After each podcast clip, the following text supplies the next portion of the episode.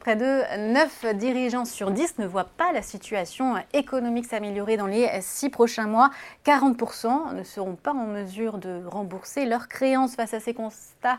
Quelle réponse à apporter? Ben, Je suis avec un éternel optimiste en plateau. Bonjour Jean-Marc Sylvestre. Bonjour. Chroniqueur économique. Alors, euh, ces chiffres, hein, ce sont ceux du cabinet ARC et vous étiez avec Bruno Le Maire euh, ce matin. Je ne trahis rien, c'était pour la présentation euh, du baromètre sur les délais de paiement. Alors, comment le ministre de l'économie a, répondu à ces patrons qui n'avaient pas le moral Écoutez, d'abord, les patrons euh, n'ont qu'un moral relatif.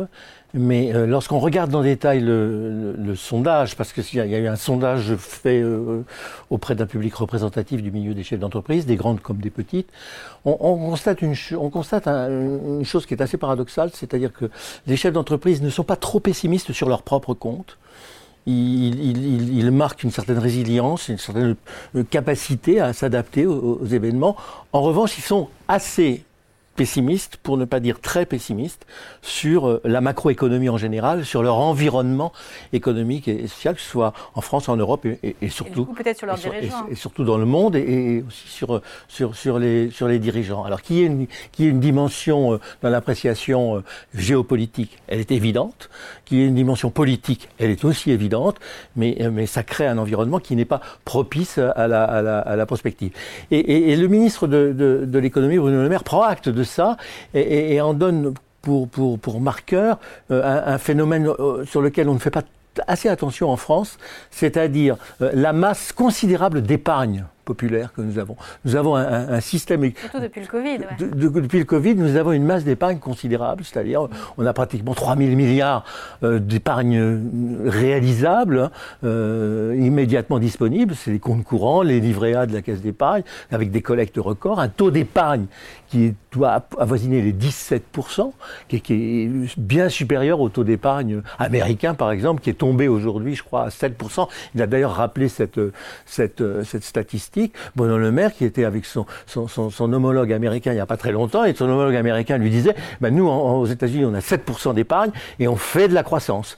Toi, tu n'as que tu as 17% d'épargne en France et tu as. quelle solution il a apporté Bruno Le Maire Il reste droit dans ses bottes. C'est assez étonnant, mais c'est son métier après tout. Son, droit dans ses bottes, c'est-à-dire que la logique d'offre, euh, eh bien, il, reste fidèle à cette logique d'offre. Et c'était, c'est la trame et la colonne vertébrale de la loi de finances qu'il est en train de présenter au Parlement. Alors, évidemment, c'est une logique d'offre qui est sous contrainte. Elle est sous contrainte politique d'abord, puisqu'il n'y a pas beaucoup de majorité pour pouvoir faire passer des réformes de fond.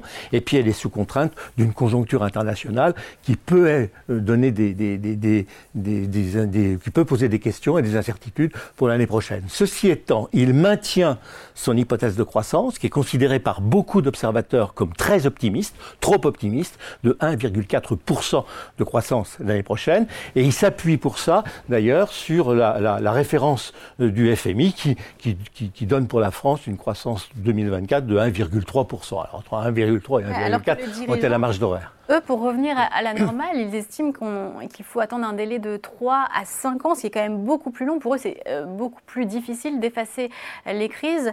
Euh, les causes, elles, sont où justement? Il y a des causes culturelles d'abord, parce que la France est habituée à la perfusion. Nous, on a été sous, sous, perfusion pendant, pendant pas mal de temps, notamment pendant le Covid, un peu après le Covid, et qu'à partir du moment où on retirait, et c'était une perfusion avec un afflux de liquidités, puisque les taux étaient pratiquement euh, à, zéro, et, à partir du moment où vous euh, retirer ces perfusions, vous débranchez euh, les pseudo-malades, eh bien vous avez, effectivement un certain nombre d'entreprises qui ont beaucoup de mal à, reprendre l'équilibre, d'autant qu'il y en a beaucoup qui, n'ont pas profité de cette période pour réinvestir, pour, pour se moderniser ou pour, euh, pour s'adapter. D'où vous avez une reprise, avec la reprise économique après Covid, on a eu une reprise des difficultés et des faillites. Et quel est le poids euh, justement de ces dispositifs? Par exemple, le, PGE, là, les fameux euh, prêts sur la situation de ces entreprises, est-ce que bah, aujourd'hui ils sont dans la situation de devoir les, rembourser? Est-ce que cela pèse et à quel point? Écoutez, pour l'instant, d'après les chiffres que donne le ministre, 95, plus de 95% des PGE ont été remboursés sans problème. Alors il reste une marge de PGE qui, qui, ont demandé des, des, moratoires, qui ont demandé une prolongation de deux ans. Donc on ne sait pas ce qui peut se passer pendant ces deux ans, mais apparemment, visiblement, la situation c'est pas pas trop mal passée. Alors il y a eu des grandes des grandes défaillances hein, qui ont été très spectaculaires, très visibles. Je pense à, un Casino notamment, ou, même beaucoup dans la distribution, dans la restauration.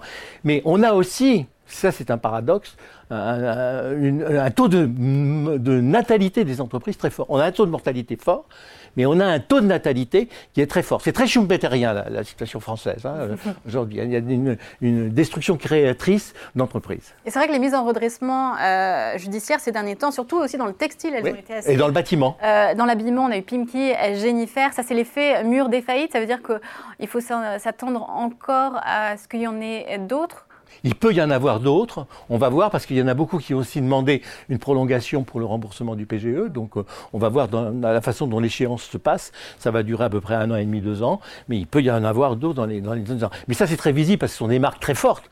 Mais il y a beaucoup de, difficultés financières qui ne sont, pas, sont pas visibles parce que ce sont des petites entreprises, notamment dans le bâtiment et, et le public, la restauration. Et le bâtiment aujourd'hui risque d'être un secteur qui va faire, euh, qui va souffrir énormément. D'abord parce que l'immobilier en lui-même ne, ne, ne, fonctionne plus. Il n'y a plus de mise en chantier, il n'y a plus de permis de construire, il n'y a plus de, marché neuf.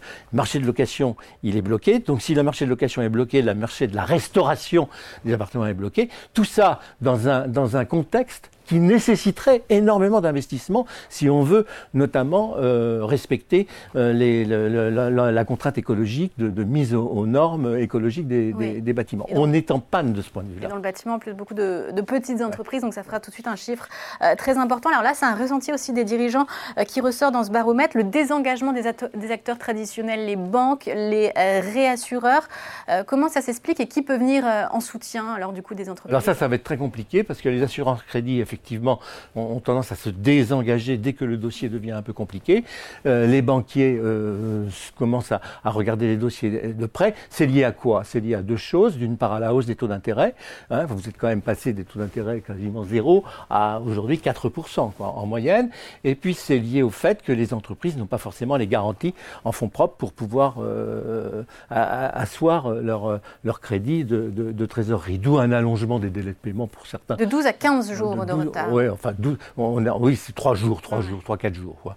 Bon, on est un peu, on est dans la, dans, dans, la moyenne des pays européens. Si on fait la moyenne entre les pays du Nord qui se comportent très bien, et les pays du Sud qui se comportent eux très très mal, on est à peu près dans la moyenne. Donc c'est pas, pas, forcément un manque catastrophique. Ça, ça révèle un, problème, un manque de fonds propres pour ces entreprises. Et puis ça révèle aussi une, une nécessité pour les entreprises de trouver des, des modèles économiques qui soient plus rentables.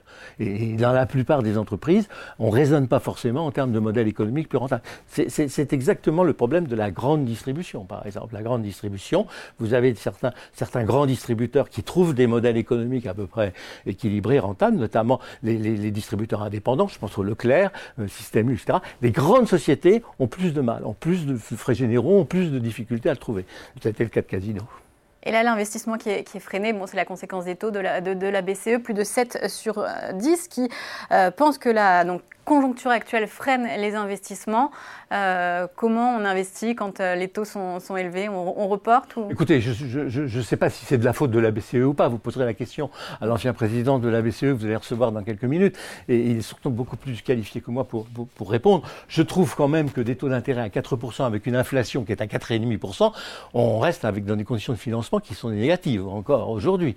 Euh, c'est une, un financement avec des taux négatifs. On a connu ça euh, quand j'étais euh, euh, il, y a 15 ans, 30 ans, il y a encore 30 ou 30. Oui, toutes les 30 glorieuses et plus que les 30 glorieuses ont été financées par des taux, des, taux, négatifs. Donc il ne faut quand même pas non plus exagérer, d'autant que ces taux-là, aujourd'hui, on, sent bien qu'il y a un débat pour savoir si on, continue cette, cette, remontée des taux ou si on va avoir une pause. J'ai compris que Mme Lagarde avait annoncé de Justement, et ça fait la transition avec euh, l'invité de la grande interview. Merci beaucoup, Jean-Marc, d'être venu sur ce plateau.